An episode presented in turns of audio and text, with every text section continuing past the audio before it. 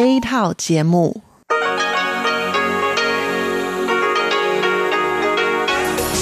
Đây là Đài Phát thanh Quốc tế Đài Loan RTI.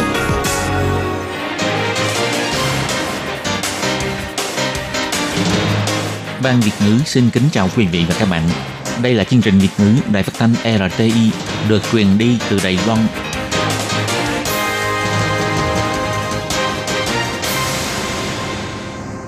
Thiên Nhi xin chào các bạn, các bạn thân mến, các bạn đang đón nghe chương trình của Ban Việt ngữ Đài Tiếng Nói RTI được truyền thanh từ Lài Loan.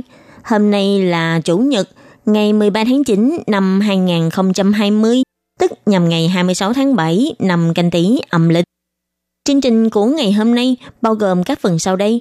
Mở đầu là phần tin quan trọng trong tuần, tiếp đến là chuyên mục tủ kính sinh hoạt, gốc giáo dục và nhịp cầu giao lưu.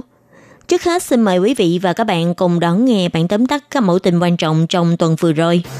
Chính quyền thành phố Đài Bắc tổ chức khóa học miễn phí dành cho người lao động nước ngoài chăm sóc bệnh nhân sa sút trí tuệ. Lễ hội du lịch các bộ lạc năm 2020 sẽ được diễn ra kể từ ngày 18 tháng 9. Môi trường ô nhiễm gây hại cho sức khỏe không cùng. Đoàn thể phụ nữ trợ giúp các bà mẹ trẻ dưới 20 tuổi. Văn phòng đại diện Cộng hòa Somaliland tại Lài Loan ngày 9 tháng 9 sẽ bắt đầu chính thức khai trương hoạt động, mở ra một trang mới cho quan hệ của hai nước. Trung tâm Chỉ đạo và Phòng chống dịch bệnh Trung ương bày tỏ điều chỉnh Việt Nam thành quốc gia có mức độ rủi ro lây nhiễm COVID-19 thấp. Và sau đây xin mời các bạn cùng đón nghe phần nội dung chi tiết của bản tin. để nâng cao kỹ năng chăm sóc chuyên nghiệp và chất lượng chăm sóc của lao động nước ngoài đối với bệnh nhân sa sút trí tuệ. Văn phòng Tây Thiết và sử dụng lực lượng lao động thành phố Đài Bắc tổ chức khóa học chăm sóc bệnh nhân sa sút trí tuệ miễn phí. Nội dung khóa học bao gồm tìm hiểu chứng sa sút trí tuệ, chăm sóc tại nhà và mèo chuẩn bị bữa ăn. Cục trưởng Cục Lao động thành phố Đài Bắc Trần Tính Du cho hay, do sự khác biệt về ngôn ngữ và văn hóa giữa lao động nước ngoài với gia đình chủ thuê, Thông qua khóa đào tạo có thể hướng dẫn người lao động nước ngoài phản ứng chính xác và rõ ràng về tình huống giao tiếp và chăm sóc với người được chăm sóc, đồng thời dẫn dắt chủ thuê và người lao động cùng vạch ra kế hoạch chăm sóc trong khóa học, nâng cao chất lượng chăm sóc. Bên cạnh đó, để tạo điều kiện thuận lợi cho chủ thuê và người lao động có thể yên tâm tham gia lớp học đào tạo, đơn vị tổ chức sẽ cung cấp chuyên viên chăm sóc bệnh nhân trong suốt khóa học. Văn phòng Tây Thiết và sử dụng lực lượng lao động thành phố Đài Bắc cho hay – Khóa đào tạo chăm sóc được tổ chức vào năm ngoái, nhận được sự đánh giá cao. Rất nhiều chủ thuê và người lao động sau khi tham gia khóa học đều nói rằng khóa học rất là bổ ích. Hai bên cũng đạt đồng thuận trong việc chăm sóc bệnh nhân, cùng vạch ra kế hoạch chăm sóc trở thành thành viên mới trong gia đình – Tính đến tháng 7 năm 2020, thành phố Đài Bắc có 42.784 người lao động nước ngoài thuộc diện giúp việc gia đình, kháng hộ công gia đình và viện dưỡng lão. Trong đó có gần 50% gia đình chủ thuê là phải dựa vào sự chăm sóc của lao động nước ngoài.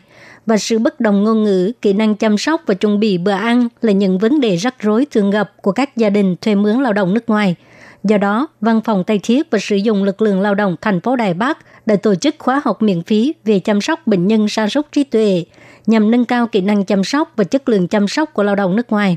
Đơn vị tổ chức sẽ mời các giảng viên chuyên nghiệp và nhân viên công tác xã hội có kinh nghiệm thực hành lâm sàng, hướng dẫn cho lao động nước ngoài tìm hiểu về triệu chứng, hành vi của bệnh sa sút trí tuệ, kỹ năng chăm sóc tại nhà và mèo chuẩn bị bữa ăn cũng như chế độ ăn uống hàng ngày của bệnh nhân.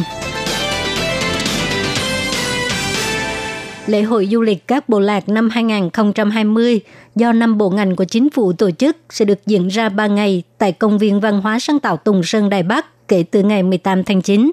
Vừa qua, Cục Du lịch, Ủy ban Dân tộc Nguyên trú, Sở Xây dựng, Cục Lâm nghiệp và Sở Phát triển Nguồn Lao động đồng tổ chức buổi lễ khai mạc Lễ hội du lịch các bộ lạc năm 2020 mời mọi người đến trải nghiệm văn hóa, âm nhạc, khiêu vũ, hội họa, ẩm thực và sản phẩm thủ công mỹ nghệ của hơn 170 bộ lạc của Đài Loan tại Công viên Văn hóa sáng tạo Tùng Sơn Đài Bắc kể từ ngày 18 tháng 9 đến ngày 20 tháng 9.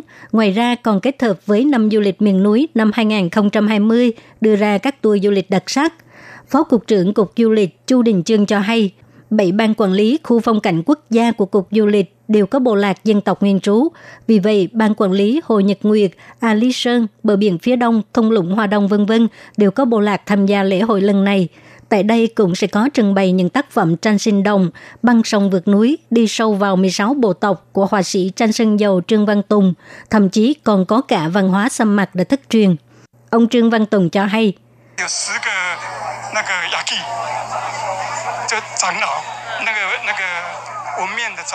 có 10 trưởng lão xăm hình trên mặt, vì trưởng lão cuối cùng đã qua đời vào năm ngoái. Bây giờ văn hóa xăm mặt hầu như đã không còn nữa, cho nên chúng tôi đã vẽ lại và bảo quản thật tốt, để sau này mọi người có thể hiểu rằng, à thì ra người dân nguyên trú cũng có văn hóa xăm mặt. Lễ hội du lịch các bộ lạc năm 2020 được quy hoạch thành 5 khu vực triển lãm, bao gồm khu vực ẩm thực, hương vị chính thống, khu câu chuyện làm bằng tay thì ra là vậy, khu quà tặng, khu đơn vị chính phủ trưng bày thành quả và khu du lịch cộng đồng. Hoan nghênh quý vị đến tham quan. Đồng thời, ban tổ chức còn mời các nhóm nghệ thuật và ca sĩ người dân nguyên trú nổi tiếng đến biểu diễn, thể hiện sức quyến rũ của dân tộc nguyên trú Đài Loan. Cơ quan Môi trường châu Âu công bố báo cáo mới nhất vào ngày 7 tháng 9 cho thấy, tại châu Âu, cứ mỗi 8 người thì có một người chết do ảnh hưởng của ô nhiễm môi trường gây ra. Báo cáo nhấn mạnh, dịch bệnh hiện nay đã khiến cho mọi người càng quan tâm đến yếu tố vệ sinh môi trường. Thông tấn xã AFP đưa tin, người châu Âu không ngừng phơi nhiễm dưới môi trường nguy hiểm như ô nhiễm không khí, ô nhiễm âm thanh, ô nhiễm hóa học và virus corona mới gây bệnh COVID-19 là một ví dụ cụ thể. Điều này nói lên sự liên quan giữa sức khỏe của con người và hệ thống sinh thái kiện toàn. Báo cáo nêu ra, con người và súc vật cùng xuất hiện bệnh chung có cùng mầm bệnh. Nó có liên quan đến môi trường bị ô nhiễm, cũng liên quan đến hệ thống lương thực, sự tác động giữa con người và động vật. Báo cáo chỉ ra, căn cứ theo số liệu mới nhất, vào năm 2012, trong 27 nước của Liên minh châu Âu và Anh Quốc, có đến 630.000 người chết với nguyên do được cho là vì nhân tố môi trường.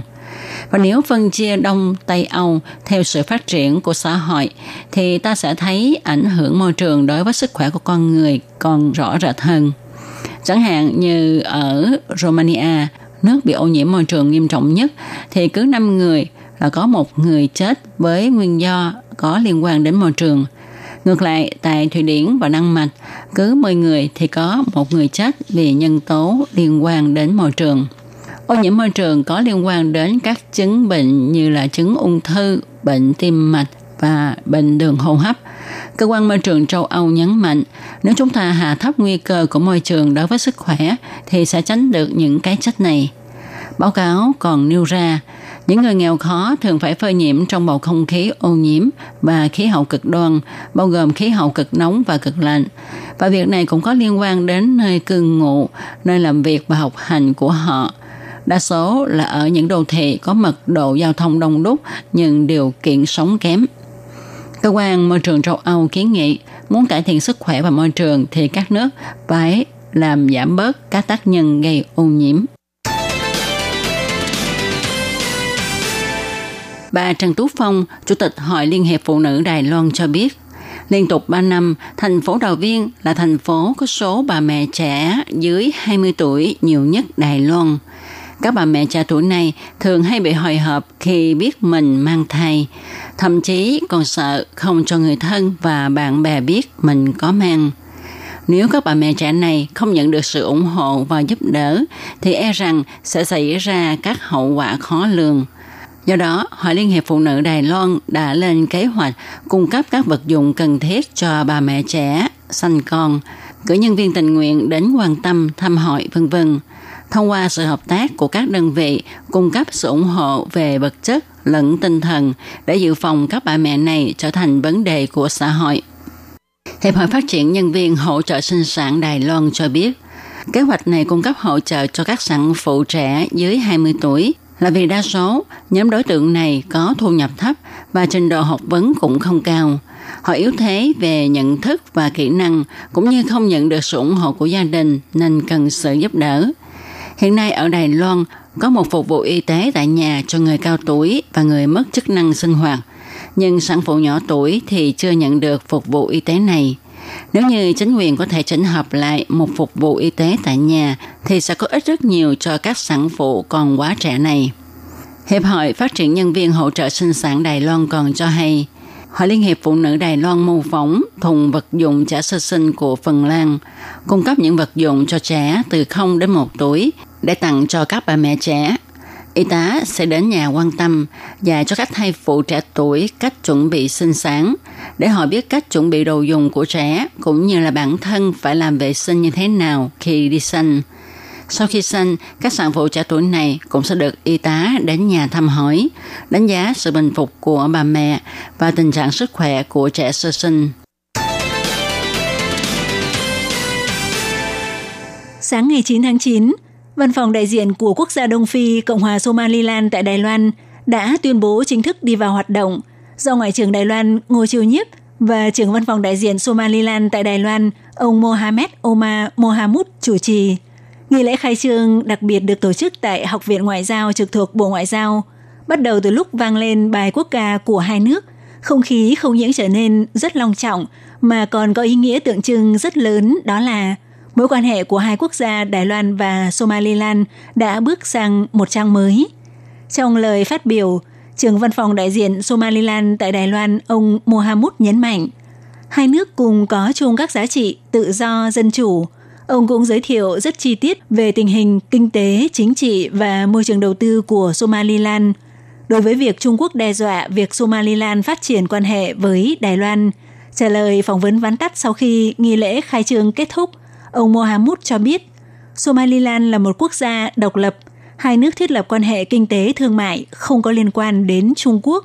Trong lời phát biểu, Ngoại trưởng Ngô Chu Nhíp bày tỏ Đài Loan và Somaliland cùng theo đuổi các giá trị chung như tự do, dân chủ và pháp quyền và đều phải đối mặt với sức ép đến từ bên ngoài. Tuy nhiên, nghi thức trao biển đi vào hoạt động lần này chứng tỏ quan hệ giữa hai quốc gia Đài Loan và Somaliland đã bước sang một trang mới. Hy vọng trong tương lai, hai bên sẽ tiếp tục tìm kiếm những lợi ích chung, ông Ngô Chu Nhíp nói. From now on, Mohammed Taiwan is your second home and your home away from home. I wish our countries continue to success. Kể từ nay trở đi, Ngài Mohamud, Đài Loan sẽ là ngôi nhà thứ hai của Ngài, một ngôi nhà ở nơi xa. Tôi hy vọng hai nước sẽ tiếp tục thành công và phát triển. Theo Trung tâm Chỉ đạo Phòng chống dịch bệnh Trung ương ngày 9 tháng 9 cho biết, do tình hình dịch bệnh ở Việt Nam có xu hướng lắng dịu, Do vậy, từ hôm nay, đưa Việt Nam ra khỏi danh sách các quốc gia có rủi ro lây nhiễm dịch bệnh trung bình thấp, cho phép người nhập cảnh tham dự hoạt động thương mại ngắn hạn được xin rút ngắn thời gian cách ly kiểm dịch, chuyển sang thành quốc gia có mức rủi ro lây nhiễm dịch bệnh thấp. Ngoài ra, xem xét tình hình dịch bệnh tại Hồng Kông cũng có chiều hướng lắng dịu. Do vậy, Trung tâm Chỉ đạo Phòng chống dịch bệnh từ ngày hôm nay cũng xếp Hồng Kông vào danh sách khu vực có mức rủi ro lây nhiễm dịch bệnh trung bình thấp. Theo Trung tâm Chỉ đạo Phòng chống dịch bệnh cho biết, sau khi điều chỉnh cấp độ rủi ro lây nhiễm dịch bệnh, thì các quốc gia, khu vực có mức độ rủi ro thấp bao gồm New Zealand, Macau, Palau, Fiji, Brunei, Thái Lan, Mông Cổ, Bhutan, Lào, Campuchia, Sri Lanka, Nauru, Đông Timor, Mauritius và Việt Nam. Còn các quốc gia và khu vực có mức rủi ro trung bình thấp là Malaysia, Singapore, Miến Điện và Hồng Kông – Trung tâm Chỉ đạo Phòng chống dịch bệnh chỉ ra rằng hiện nay Đài Loan có tổng cộng 495 ca ghi nhận nhiễm COVID-19, trong đó có 403 ca lây nhiễm từ nước ngoài, 55 ca lây nhiễm trong nước, 36 ca bị lây nhiễm trên tàu hải quân của hạm đội Tuần Mũ và một ca không rõ nguồn lây nhiễm. Trong tổng số ca nhiễm bệnh có 7 người bị tử vong, 475 người đã được dỡ bỏ cách ly, 13 người hiện vẫn điều trị cách ly tại bệnh viện. Các bạn thân mến, một điểm lại các tin quan trọng trong tuần vừa rồi cho khí nhị biên tập và thực hiện cũng xin tạm khép lại tại đây. Cảm ơn sự chú ý lắng nghe của quý vị và các bạn. Xin thân ái chào tạm biệt các bạn và hẹn gặp lại.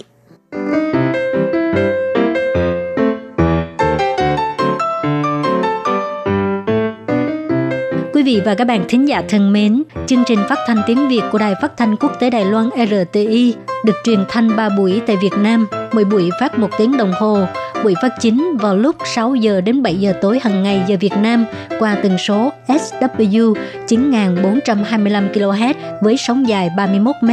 Buổi phát lại